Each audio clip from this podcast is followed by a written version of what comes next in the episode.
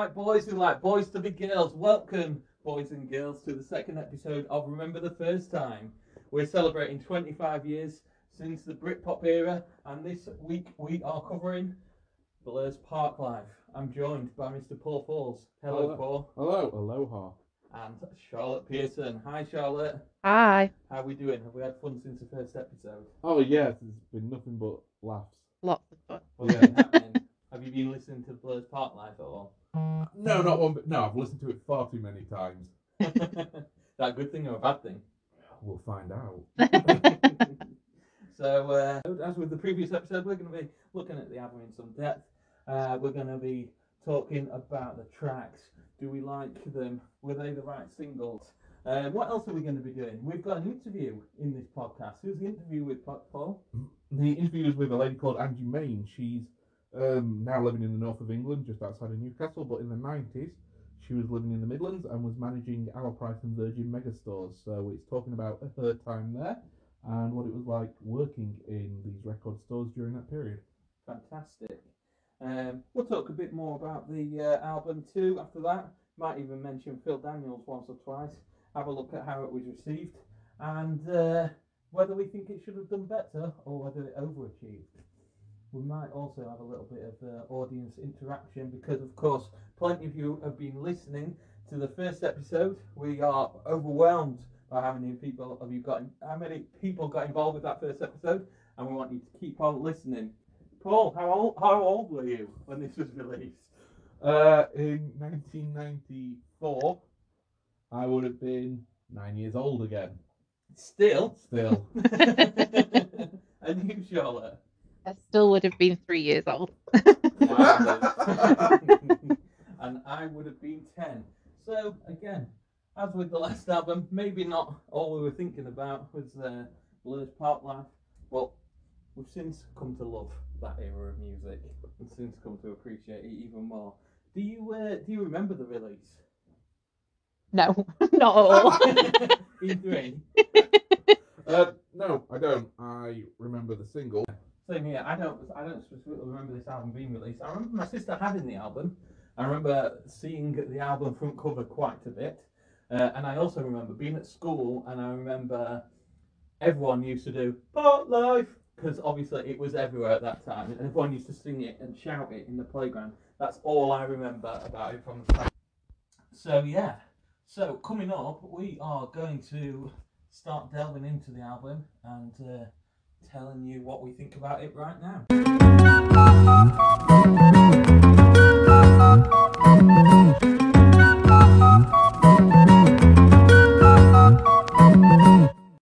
So, Blur's Park Life released 25th of April 1994, just over 25 years ago.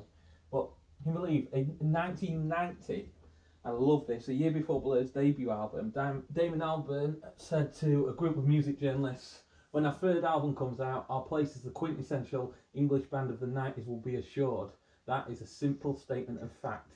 I intend to write it in 1994." What? Did, how do you feel about that? About him making that produ- prediction that early in their career? Well, it either means that he was very much aware of what he was going to do, or he was an arrogant bugger. Why not both? I tend to think it's, it's more edging towards the second of those. yeah, definitely. It comes across with uh, quite some confidence, doesn't it, Albert? Especially in his earlier years. Mm. Yeah, it's. Yeah, I read that quote as well, and arguably, is it, is it a self fulfilling prophecy? As long as you write something that talks about Britishness, and you do it in 1994, then you're saying, "Well, I told you I was going to do that. How are you to deny that that's what we've done?" mate?" Yeah, but don't you think, uh, as a young band, you've not released your first album and say, you know what, in four years' time, we're going to be releasing our third album, and it is going to be this quintessential English album, and that's what they deliver. It's quite a statement to make, I think, to be fair. Whether it's arrogant, whatever it is, it's still um, quite a quite a statement to then stick to it and to actually, you know, prove that yes, they were going to do that, to have that vision. I think it's like an insurance policy almost. It's so you get signed up for a record deal. Let's say they get signed up for a three uh, for a, a three album record deal. well, don't worry. By the third album, we'll have made the quintessential British album. It's going to be fantastic. It's going to sell fantastic amounts of uh, across across Britain. It's going to be charting high, all this and that. So the the record company goes, all right, well, there you go, do it.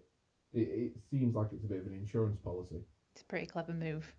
It's good marketing. Guaranteed to get some media coverage, isn't it? Mm. Really?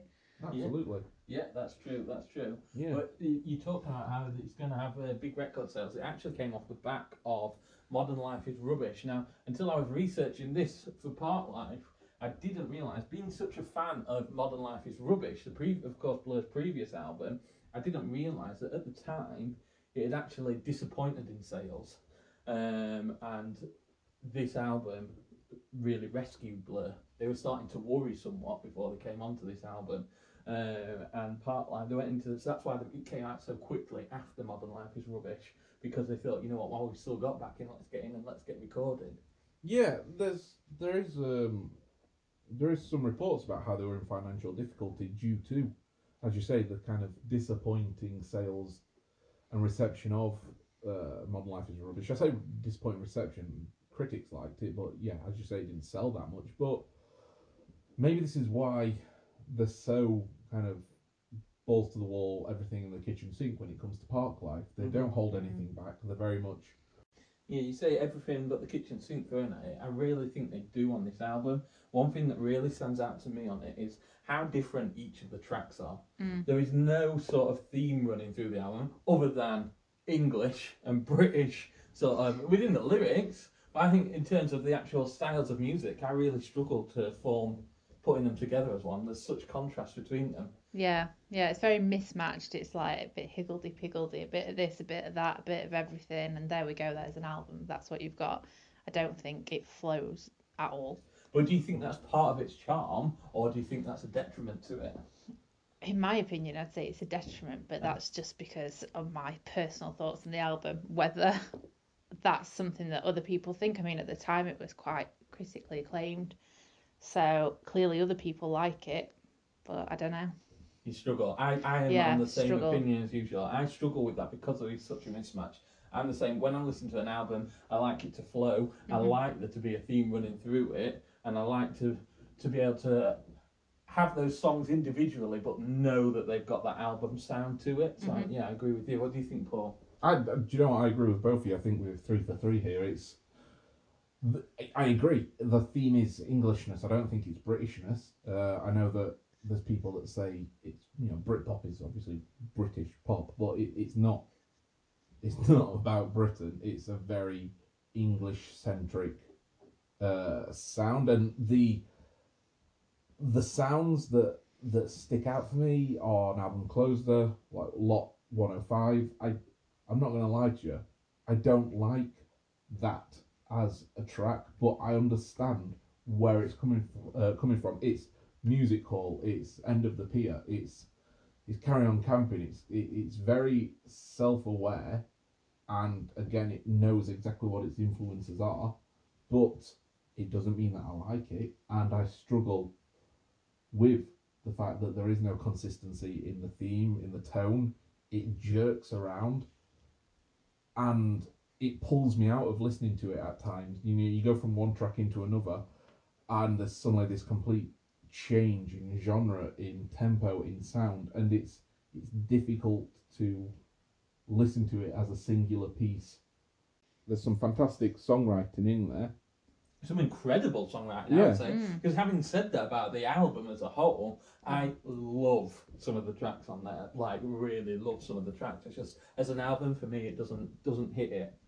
It's yeah, and like a lot of some of the lyrics are great. There's some real depth and some ingenuity in it, and then you get. tr- I don't want to be too critical because I've never released an album that's become critically acclaimed and zeitgeisty. yet, But on the other hand, Clover over Dover is a big pile of wine. yeah, I agree. Yeah, it literally rhymes over and over and Clover and Do. It's the Ladybird Book of Songwriting, and I'm sorry. Those sorry. are three year olds. Is this? I'm sorry. Who signed off on it? What were they doing? Hey, it was a, a heady time. Have you ever read Alex James's book, Bl- Bit of a Blur? Yeah, I have. And it, is, Fantastic book. it is a bit of a blur. Yeah, it is a bit of a. I think this was uh, in the middle of that. I think he was drinking quite a bit. What And makes other you say things. that? and I presume the rest of the band might have been as well. Um, young lads, young southern lads, do you really think that they um, are representing um, the youth of that age across the country? I think they're representing a particular demographic Mm, in a particular area Mm-hmm. of the UK. yeah. Yeah, I agree, and I, but I think they're trying to dumb down. Um, I think they're trying to say we're one of you, but really, were they? Mm. This is what gets me about Girls and Boys. It's a great song. It truly is. It's anthemic. It's you know people from ages eighty to eight know the song even now, but the lyrics aren't celebratory. They're not celebrating going on holiday. They are being quite satirical almost, and they're being almost a little bit despondent and disparaging of uh, of, of sexuality and, and of youth sexuality at that time. I mean, the lyric "Love in the '90s is paranoid." It's everyone's so overly self-aware of who they are and what their sexuality is that it. A, a good example for me is uh, the Streets. Fit but you know it came out. You know, over ten years after Girls and Boys came out. Yes. About that time. About ten Uh, years. About later, ten years, yeah. But the difference is, Streets Fit but you know it. It's essentially the same story. It's Mhm. people going on holiday Yeah. to these Mediterranean holiday resorts. Mhm. But it's not disparaging of it. It celebrates it, and it's completely self-aware, and it's saying, yeah, we're going on holiday. We're only going on holiday to drink and have sex. But what's wrong with that? We're young. We're we're free to do that. It seems as though Blur in in Girls and Boys want to celebrate it, but they don't necessarily know how to do it properly without it sounding like they're being a bit aloof about it. If that makes sense. Uh, yeah, I guess so, but I don't know. Don't, don't you think it's almost a bit tongue in cheek looking at it, going, you know what, this is uh, this is how people are. Uh, why not celebrate it? I think it's almost the opposite of what you're saying. That's fair enough. I just think it's the case that they don't have enough familiarity necessarily with the working classes Mm. in order to properly represent them. Cool, cool. I think the album as a whole, I, uh, in terms of the lyrics, I think some of them are fantastic. Uh, some of them I do really struggle with, and I think uh, as a band they did too. I think it's to the end. They were saying basically the the songs were recorded quite quickly. Mm. Obviously, you mentioned before they had financial issues at the time, and so they wanted to get in, record, and get out type thing. But I think they really struggled with to the end. Um, now, apparently, um, to the end is based on the shipping forecast Yeah. and uh, words that are used within the shipping forecast, and essentially it sounds like a bit of um, a bit of a a jumble almost. Too much this- of a jumble. that this is a low. This is a low. Sorry, I'm getting mistaken there. It's, it is. This is a low, definitely. confuse you like I know. it's hundred percent. This is a low. You can see my Um, face squirming with confusion. Yeah. Um, but but I think that's one of the most beautiful songs on the album. Mm. So I'm not Mm. saying that that's a bad thing if they're struggling for lyrics and they are just almost plucking them out of thin air. I think I've read that um, Alex bought um, Damon a tea towel of the shipping forecast, and he was basically taking word from that and trying to almost force a song out of it. But it works. I think they're better with abstract than literal. I think Yes. they're much Yes. better with abstract songwriting than they are with documentarian songwriting. Mm, End of the century, end of a century is about a couple that are kind of losing that spark, losing that excitement that first preceded the relationship. Damon and Justine, isn't it? Yeah. Justine Frischmann. Of Elastic Heart. Yeah, yeah. Uh, that's what it was written about, wasn't it? Yeah. Mm. Basically that. But it's okay. So that's that's kind of drawn from memory, drawn from experience, and yet whether it's just because it's too close to the bone, Um, I mean, good art comes from truth, they say, and, and so on. But whether it's because it's too close to the bone or just because he's not able to effectively capture the nuances of that kind of situation in comparison to Jarvis Cocker, who very easily records the ins and outs of kitchen sink everyday drama.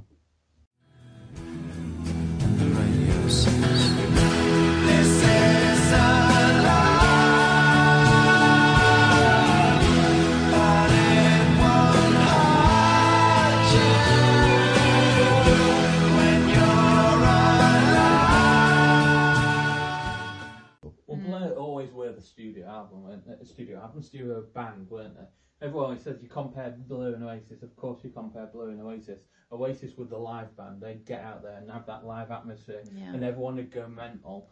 Uh, you're always saying that in song style as well. It's like they could tell a real life story um, because they've grown up on the streets of Manchester. Jarvis Scott's grown up on the streets of Sheffield and lived that life, whereas Blur were more about making a sound and making it perfect. It's about the art of it. Yeah, the Yeah. art of it, which is great, and I love Blur for that. I'm a big, big Blur fan for that. and you and you can see the crossover with uh, when they're going to Goldsmith College, and, and you know you've got childhood friends, you've got uh, new friends that they're, that they're making there that you know become this band. You can see them at Goldsmith Cor- College taking this more academic, uh, um, artistic approach to making music, whereas as you say with Oasis, there it's a much more instinctual, um, emotional, physical, visceral experience for them.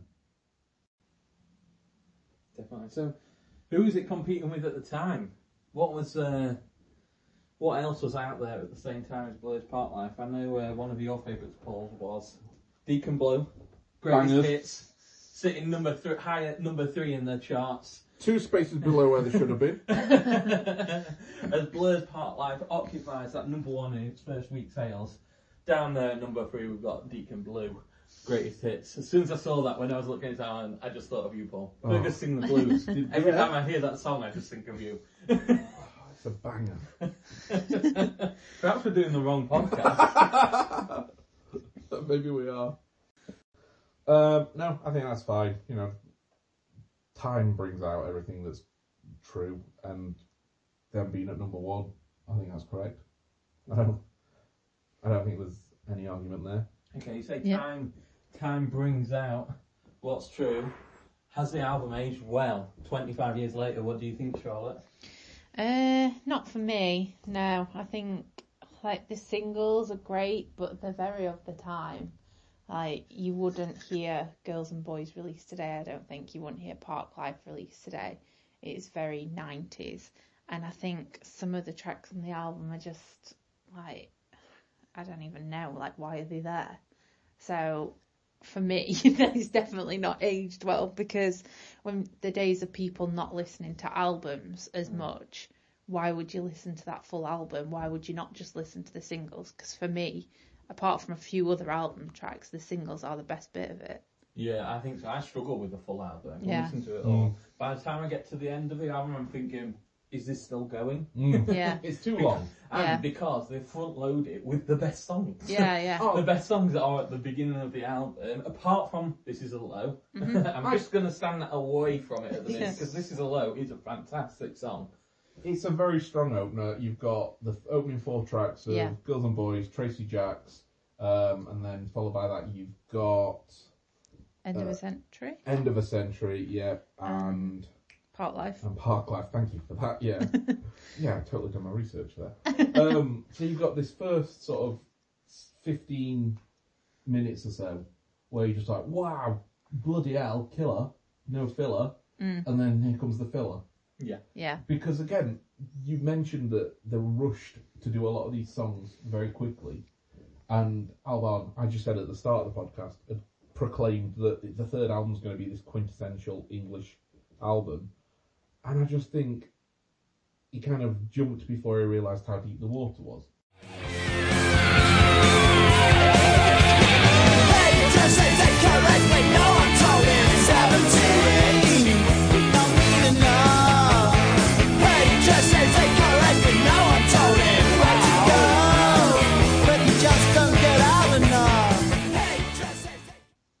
Like Jubilee.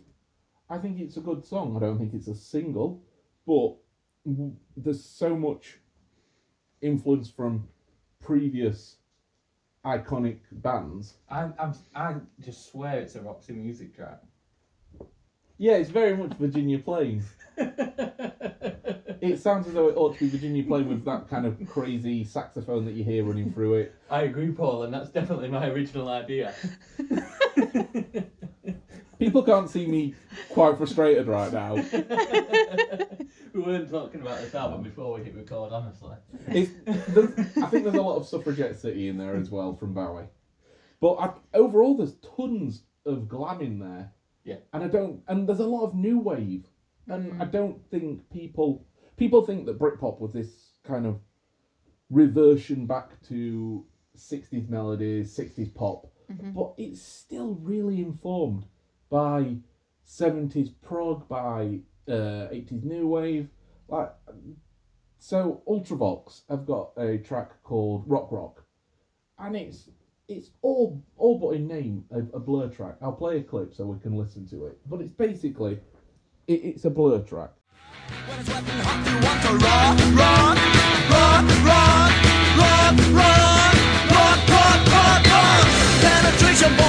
and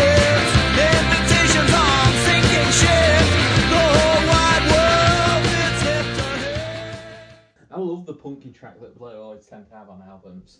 I really do tend really love it. One of my favourite being on out of um, Think Tank. Oh, Crazy, Crazy Beats. Beats. Crazy What a Beats. track. Underrated track. Great track. What a song that is. I love it. You say that. You say you love the the punkish tracks, Mm. but Bank Holiday is not a great track on this No, album. no. I, I mean, what what was- what were your thoughts on Bank Holiday, Charlotte? I just feel like it was a bit unnecessary. Like, why are you there? Why? Are. Why? Are, what is you? What are you doing here? Basically, like after Park Life, you're just like, what is this? Well, you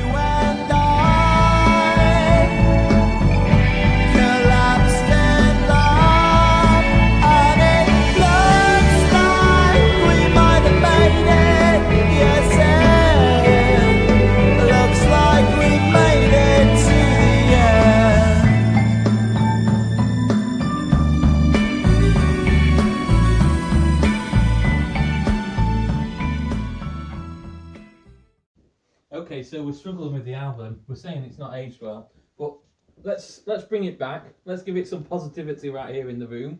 What's your favourite tracks on the album? Uh, I think my favourite track is This Is a Low. Uh, just because it's such a good Blur track. I think it's probably one of their best tracks.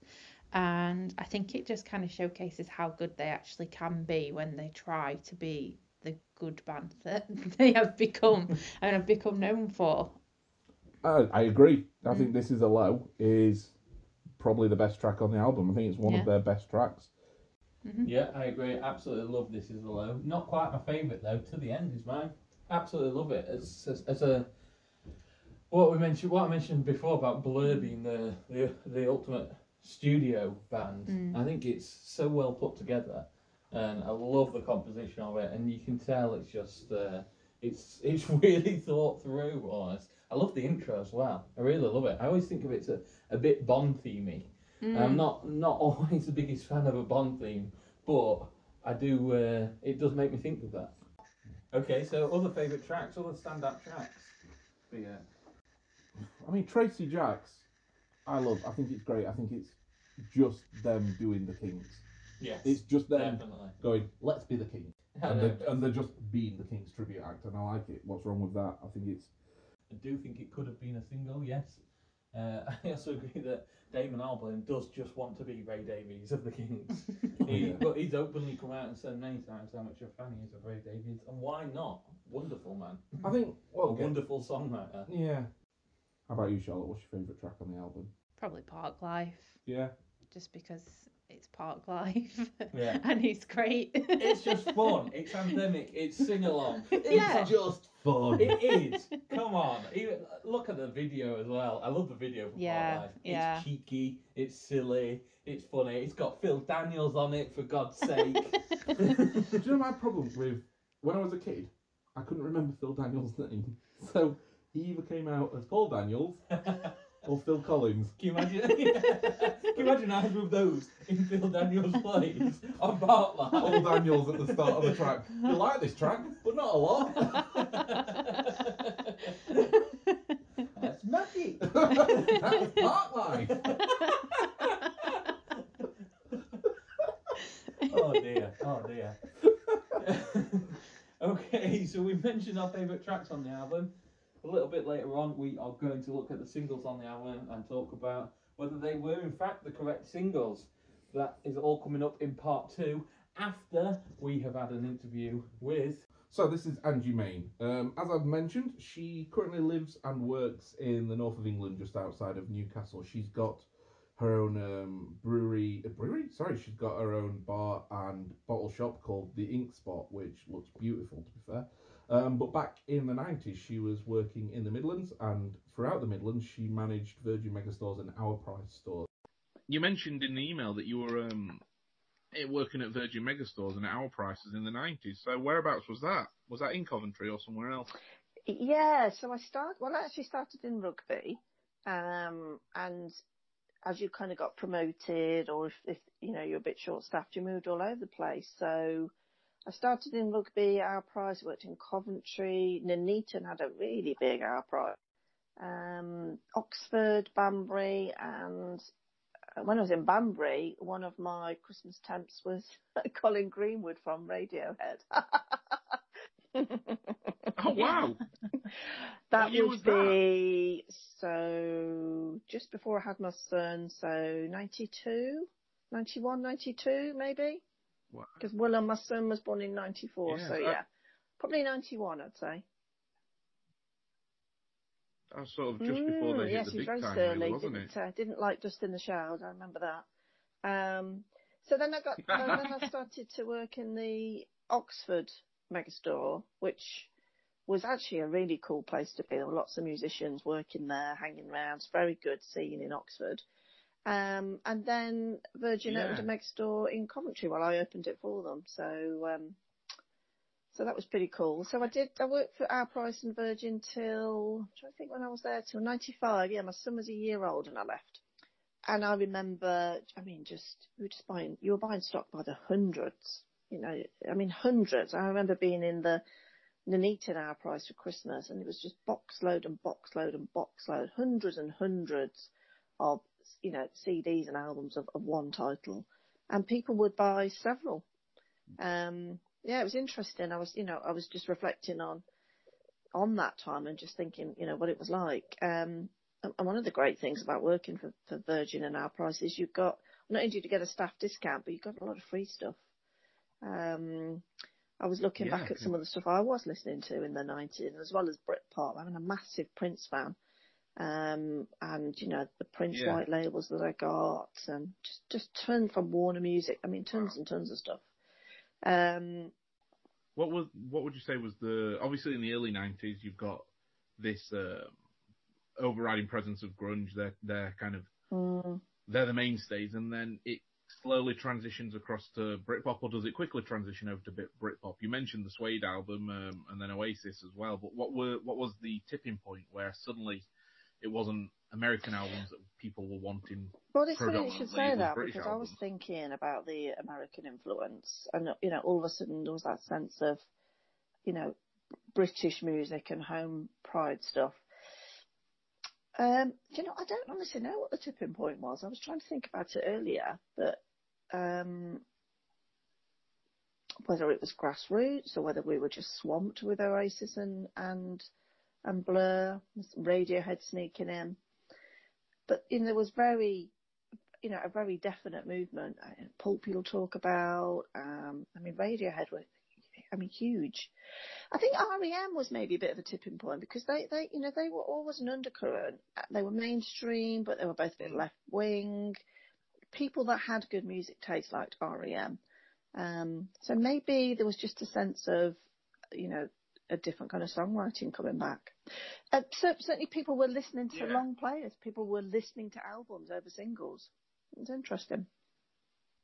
And people were kind I think people were kind of getting back to almost a sense of the early 80s with, you know, the Smiths, um, and, you know, enjoying a British accent and writing about British stuff. You know, the 80s were a bit grim. I think we were trying to fantasize and we bought the American dream and all of a sudden it was back to, you know, British fashion, you know, things were happening, happening, the economy was picking up. You know, there was a lot, it felt like there was a lot of money around in the, in the very late 80s, early 90s. Yeah, absolutely. I totally agree. Uh, you know, obviously you mentioned Radiohead, Radiohead being from Oxford, Mm. and you were also. Was it Radiohead that you were championing in in particular stores like Oxford, or were there particular bands that, say, Warner Brothers or other Island Records, for example, would be? No, you need to. This is the band that you're selling this week, this month, Um, today. Yeah, Virgin were really good to work for. If you were the album buyer, you were, you know, you were pretty much free to buy what you wanted. I- I mean, one of the great things about working for Virgin was it was massively entrepreneurial. They trained you incredibly well in everything from, um, you know, merchandising to marketing to, and the staff training was, you know, pretty exceptional.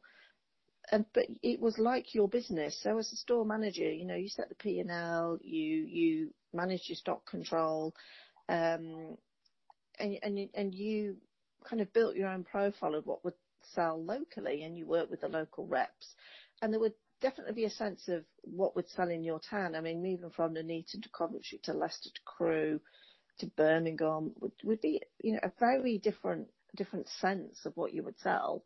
So it was about knowing your, knowing your local audience, you know, local DJs at clubs. Um, you'd get a sense of the acts that were coming to town, and you would you know kind of stack up on what they were selling. But Coventry was always really interesting, and you you you made me think by talking about Ireland.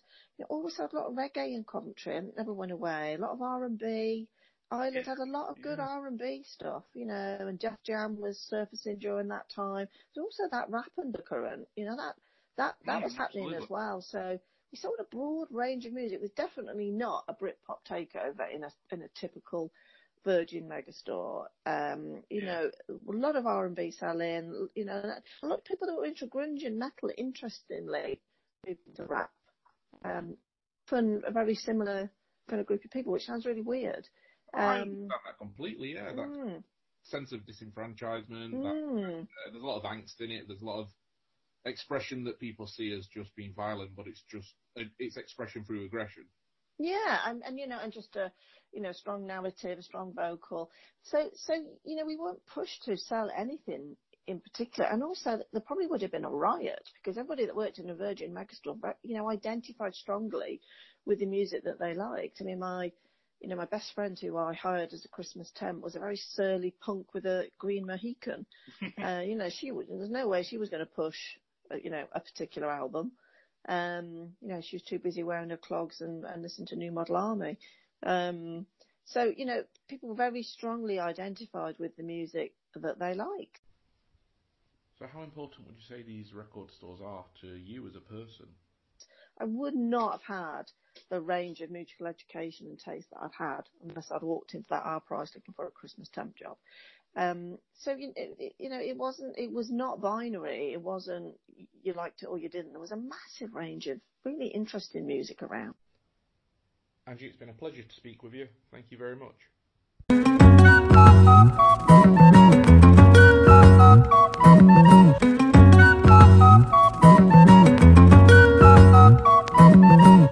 Welcome back to Remember the First Time. We're talking about Blur's Park Life, but great interview there with Angie Main uh, and giving us some insight into uh, running record stores in the 90s.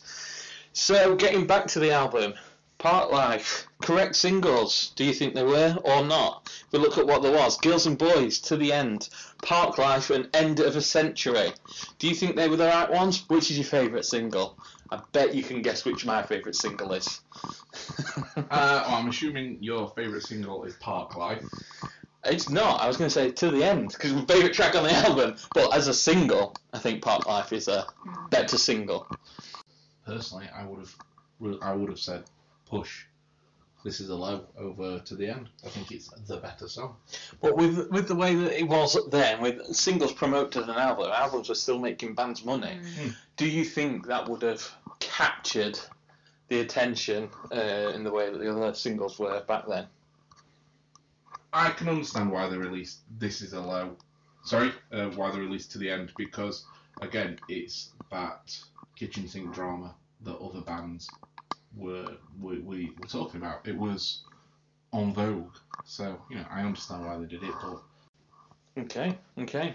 I don't have uh, memories of the singles coming out as such. I remember some of the songs, like say Park Life. I remember people shouting it at school, and I, I had in my head this like vivid memory of um, Blur playing Girls and Boys on Top of the Pops. Right?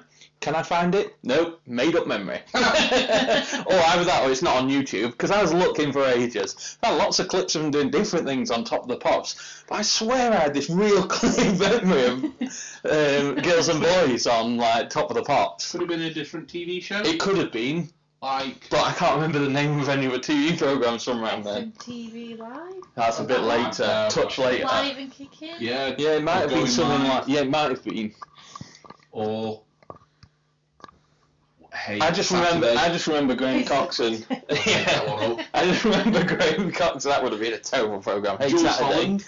Uh, I don't know if I was allowed to stay up late enough to watch Jools Holland back then. Well, maybe you did. Maybe that. Maybe you did, but you've repressed it. Maybe. Well, Maybe. obviously you've not repressed it because you've got this memory of it, but it's not real. Or it's Anyway. real. we make up memories, don't we, all the time? Obviously, clearly, I and I do him off top of the watching top of the pops. I think made up. I think made up memories are called stories. That's true. That is true. Anyway, um, my my overriding memory of Blur is being so I was aware of them. I didn't really have any kind of major thoughts on them, but being in my early early teens and being around at a friend's house, and I think it's UK Choice was the channel or UK Play Play UK, and Rock Profile being on, and it's got um, David Walliams and Matt Lucas being the members of Blur whilst being interviewed by Jamie Theakston. And that's my memory of Blur. That's my initial understanding of who Blur were. and it still stays with me to this day. You always left the toilet seat down. Still got my dark mall dressing gown. You never made a That's, that was way later. I swear, that was way later. That was- That, that was early noughties I think, when it, that was I think it might have been like late. It might have been about 2000, so that would have Right. made me about 15, 14, 15. Which, like I say, my, my early teens. To mid teens, admittedly. But that's kind of. When. uh, Well, actually, no. Tell a lie. my earliest memory of Blur is buying Beetlebum on single. Because I wanted song 2. But they didn't have it in, so I bought Beetlebum. People beat a woman instead. And you, you listen to that and Great you go, track, and it's you- very different. you listen to that and you go, is this the same band? But that's and my and my I remember the video had kind of like a quick whip pan out from I think the ground to the sky. Are we talking about Beetlebum here, On Royal Beetlebum. Song 2? Yeah, on Beetlebum. I cannot remember the Yeah, the yeah, for Beetlebum. Yeah, just do I can't Yeah. picture it. I remember that giving me vertigo. Really? Watch- watching it and being like, like that. I'm gonna watch it while we're talking. Okay. we'll, we'll just No. chat. Yeah. Carry on telling me though. Yeah. Yeah, but this is two albums later, Paul. We're, we're, we're talking about Park Life at the minute. We've still got we've got the Great Escape to come in between now and then. That's not my fault. That That's a fantastic album though. You Blur talk- is you- such a good album. You're talking about, hey, nine-year-old child, why don't you know more about Blur? I don't know. I'm in school. I, I can't help that. Is that your is that your memory of being nine year old, being in school? I hated Well, school. What were you doing at nine years old? I was going to school, but it's not like my most vivid memories of being nine. I'm not saying it's my most vivid. I'm just saying it's like it's like saying what's your most vivid memory of being like 19. You'd be like, oh, I was at university. You know. True. Okay. Sorry. Shut up, Mark. Just got YouTube up to look at Beetle and you can see I'm searching for it. Girls and Boys, Top of the Pops, 94. like, why can't I find it anywhere? It It's just not on. YouTube. No, it's not real. No, but there is like they did do it on two, in 2000. Could so have like, well, this isn't the one that I remember. Could it have been on the word, maybe?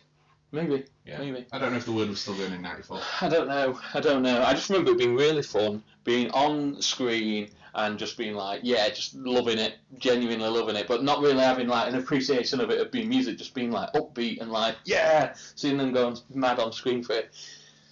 Fair enough. Yeah. Yeah. So I also love the Park Life video. Park Life video is silly. That's why I like it. Phil Daniels, window salesman, walking around streets of wherever they're meant to be, chucking a, a Park Life and two. You've got uh, Dave Rowntree and Alex uh, Alex James as a couple at one point. I am really glad you've said Dave Rowntree's name because I'm not going to lie, I can remember all the members of Blur, but I always refer to him just as the drummer. And again, All right. I, I blame Rock Profile's interview with Blur because of that. Because all the way through, they just completely ignore Dave Rowntree. Oh no. Uh, anyway, moving on. Yeah, so Phil, Phil Daniels is in the video too. I love Phil Daniels. I'm not gonna lie. He's a cheeky chappy. He's like everyone loves Phil. Do you love Phil Daniels? Charlotte, do you do you love actor Phil Daniels? I mean, it's alright, yeah. I'm gonna have to go with Charlotte there and say he's all right. Oh, I love him. I mean, I've, I've got memories of uh, seeing him on stage at Leeds Fest 2003 when Blur were playing. yeah, And then bringing him out. We were all stood in sheepskin coats, and uh, he comes out on stage, and uh, it was suddenly very, very Del Boy Trotter, wasn't it? Yeah. The fact that we all had sheepskin. Or John Watson. why do we have uh, sheepskin jackets on? I've It was cold and Yeah. they were five pound. Right, okay. That's that's why we had them on. About eight of us. yeah. I know all the lingo, like an EastEnders. I go up the apples and pears stairs, and I sit on the apples and pears chairs, and I gets an autograph from Apples and Pears Lionel Blair's. So apparently he was brought in to recite a poem on Debt Collector, which is probably my least favourite track on the album. But they couldn't find a poem for him to read. So they got him to sing the lead lyric from Park Life. The main single. I love it. Absolutely love it. How think, versatile can you be to do that? Wouldn't you think, like, oh, we've got Phil Daniels coming in to read a poet, a poem out for us on this album. Has anyone written the poem? No. You'd think someone would have written it, wouldn't or at least got one ready. I Yeah. think it was. I don't think they were going to write one for him. I think they were going to. He was going to recite a poem, an existing poem almost. Well, again, you kind of feel like just a little bit of admin beforehand. perhaps. yeah. just a little bit of admin would have. I mean, it would have obviously not made Park Life, but I mean, maybe it would be. We're talking about butterfly flapping its wings here, but I just feel like they could have prepared a bit more. Well, they're rushing things through, Paul. They're That's getting kind it of- out there quickly. There was a lot of things going wrong. I just feel like they could have prepared a bit more. Is essentially my thoughts for the entire album. well, you're not alone. Um, so, Food Records. It's released on Food Records. David Balfe, the owner, he was not happy with Park Life. Did he make said- a meal of it? He did. of course he did. He owns Food Records. Love it. Anyway. you had to explain that joke. Just in case you guys didn't get it. I mean, just, just helping, helping the listeners out there. Charlotte, did you get that joke? Not quite. Oh, Okay, God. let me explain it again. Can you explain it to Shut Charlotte, up. please? Shut up. Anyway, he thought the album was, quote, a mistake. Why? and saying, and even sold Food Records to EMI not long after. I mean, God, that's That's a mistake. that's a big that's a big mood, isn't it? Yeah, like, that is a big I'm, mood. I'm really frustrated with this album that I'm just going to sell the record. Well, it doesn't say, well, I didn't say that was the reason why. He just says, it just says he sold it soon after. I mean, I mean, I'm only just putting two and two together. Eh? The album goes on to sell 5 million copies. It can't have been that much of a mistake. How was it received? NME, 9 out of 10. Q, 4 out of 5. Rolling Stone, 4 out of 5. Now you know how angry it made me. Rolling Stone made me with his and hers. 2.5 out of 5. I'm not going to let that drop ever. Rolling Stone are giving this 4 out of 5. How do we feel about that? Fair result? Um, 9 out of 10's a bit too much for me. Yeah, From I'd Enemy. say maybe three stars. Like the singles are great, but the rest of the album's filler. So maybe it only deserves three for the singles, and then the rest is just like redundant. I'd, I'd say it's seven out of ten. yeah, I'm with you on that. I agree with exactly what you said, Charlotte. This, the singles are that strong that it pulls the rest of the album higher. yeah. They are Mm. so good. Mhm. Okay, well the numbers stack up. Say, should it have done better, or should it, or did it overachieve? Got chart position number one in the UK, four times platinum. I found my stats. Four times platinum in the UK. Sold over five million copies worldwide. A million of those were in the UK. Won Best Album 1995 Brit Awards. Yet it's still missed out to M people at the Mercury. I don't think it should have been Mercury nominated. Really? No. What do you reckon to that best album at the 1995 Brit Awards? I think it was. I think that's fine because I think you're talking about two different entities. Yeah, very much so. Yeah. Mercury's is obviously a world apart from the Brits. Yeah. Um, I think we're talking about populism versus criticism. there. yes, yeah. And I don't think there's anything wrong with it being nominated and winning Best Album at the Brit. I just think it's a bold, a bold statement saying it shouldn't be uh, even uh, considered for the Mercury. That's my opinion.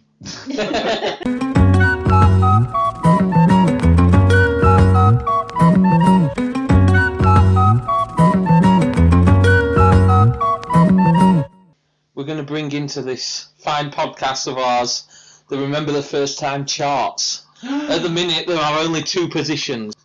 We've got two entries so far. We've got Pulp His and Hers, and we've got Blur's Park Life. Where are we going to put Blur's Park Life in this chart of two? I'll answer it first. It's going in at number two for me. Yeah. For me, it's got to sit below Pulp's, Pulp's His and Hers. It's for me, it's not as good an album. I Yeah. agree. Yeah, agree totally. In at number two. Right, in it goes. Welcome, Park Life. Number two in the Remember the First Time charts.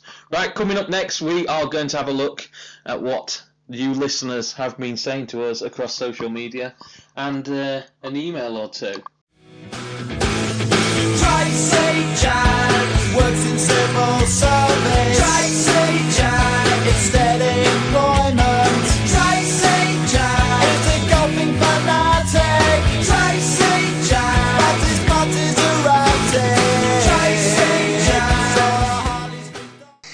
Charlotte, what have people been saying? What have we been asking them? Well, a couple of weeks ago, we asked them to provide their memories of the Blur's Park Life album, and we have some tweets and some Instagram comments.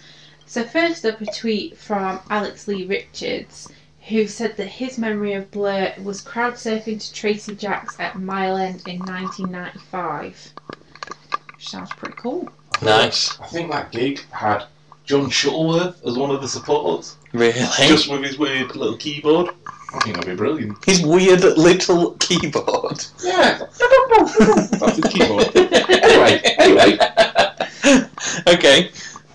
Okay, um, at Gam1701 said that his memory was putting it on while he was working night shifts and his workmates thinking the debt collector sounded like a German oompah band. I would agree with his workmate. okay, at Jamie DFA said the gig in the Plaza Ballroom Glasgow, watching side of stage with Louise from Sleeper. Great night. Not Oh, bad. that does sound like a good night. Glasgow in the 90s, a gig. Oh, it's going to be heavy.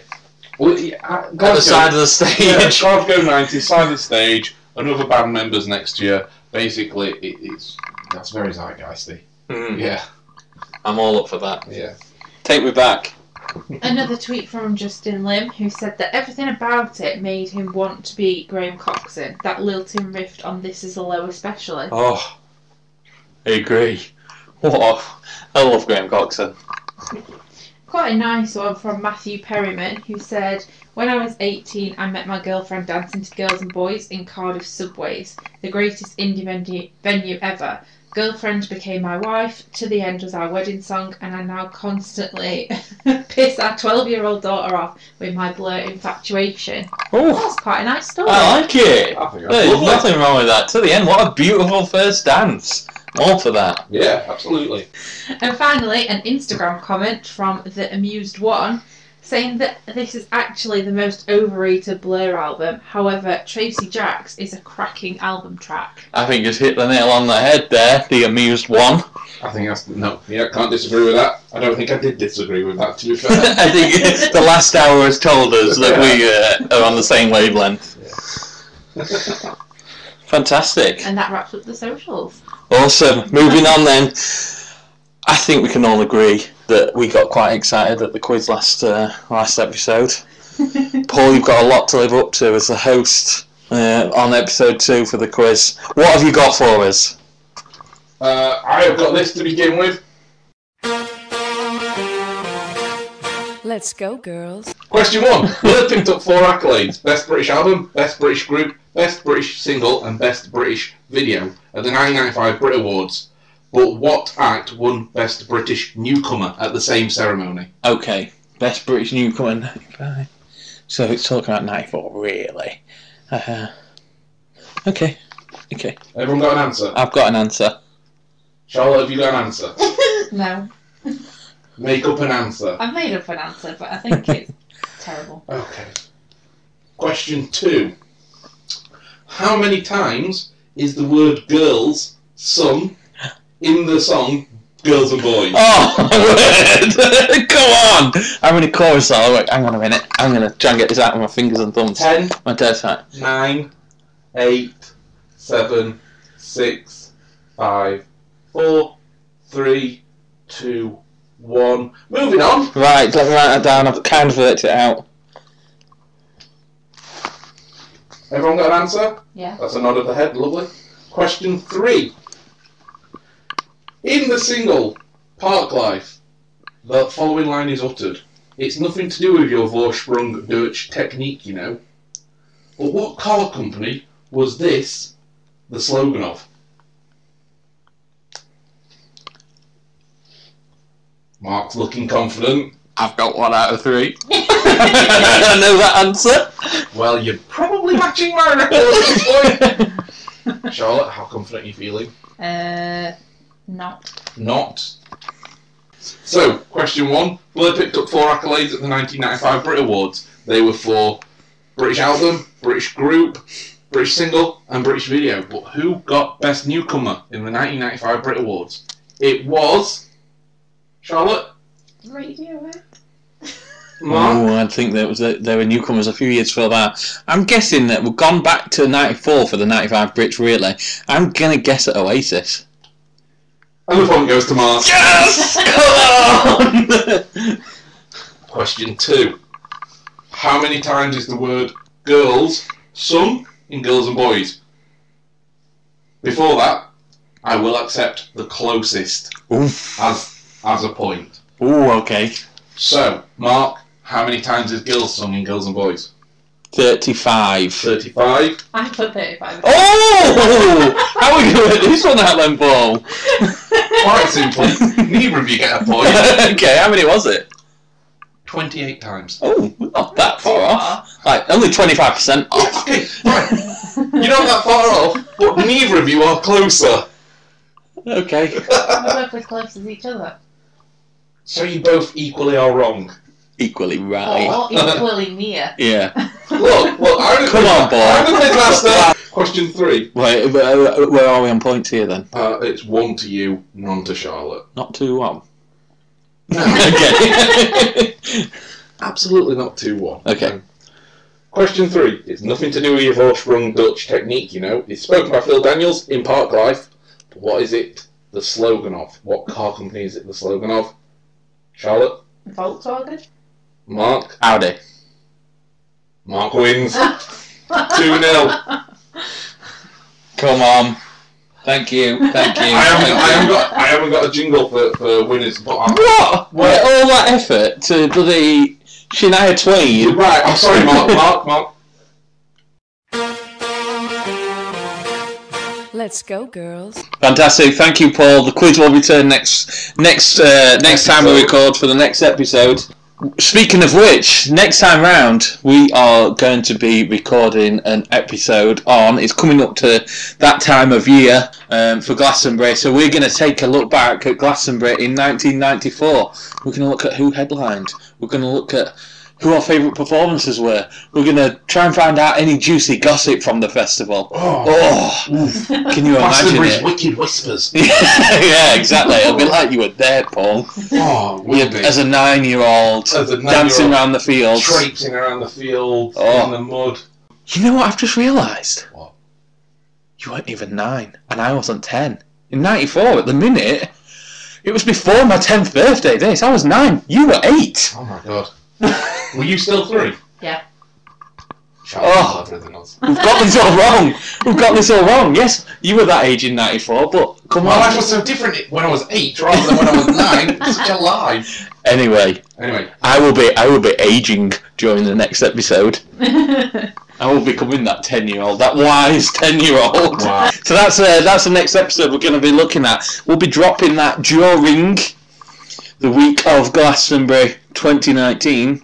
But between now and then, tell us what you think of this episode. Tell us what you think of Blur's Park Life. If you were there for 1994's Glastonbury, get in touch. Give us your memories. So how can they get in touch? how can they get in touch? There are a few different ways. They can visit the website, rememberthefirst.time.com, and there are numerous ways on there. They can email do you at remember the first time. How can they get in touch via social, Paul?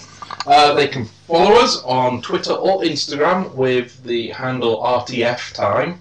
That's at RTF Time. Same for both Instagram or Twitter, as I say. They can hashtag RTF Time as well if they want. And last but not least, we need to add songs. We need to add a song from the album to the playlist. We do. I'd forgotten this. I was going to end it. That's why. That's why I'm here. yes. So the official Remember the First Time podcast uh, playlist that you can find on Spotify. Just search for Remember the First Time. You'll either find the podcast or you'll find the playlist.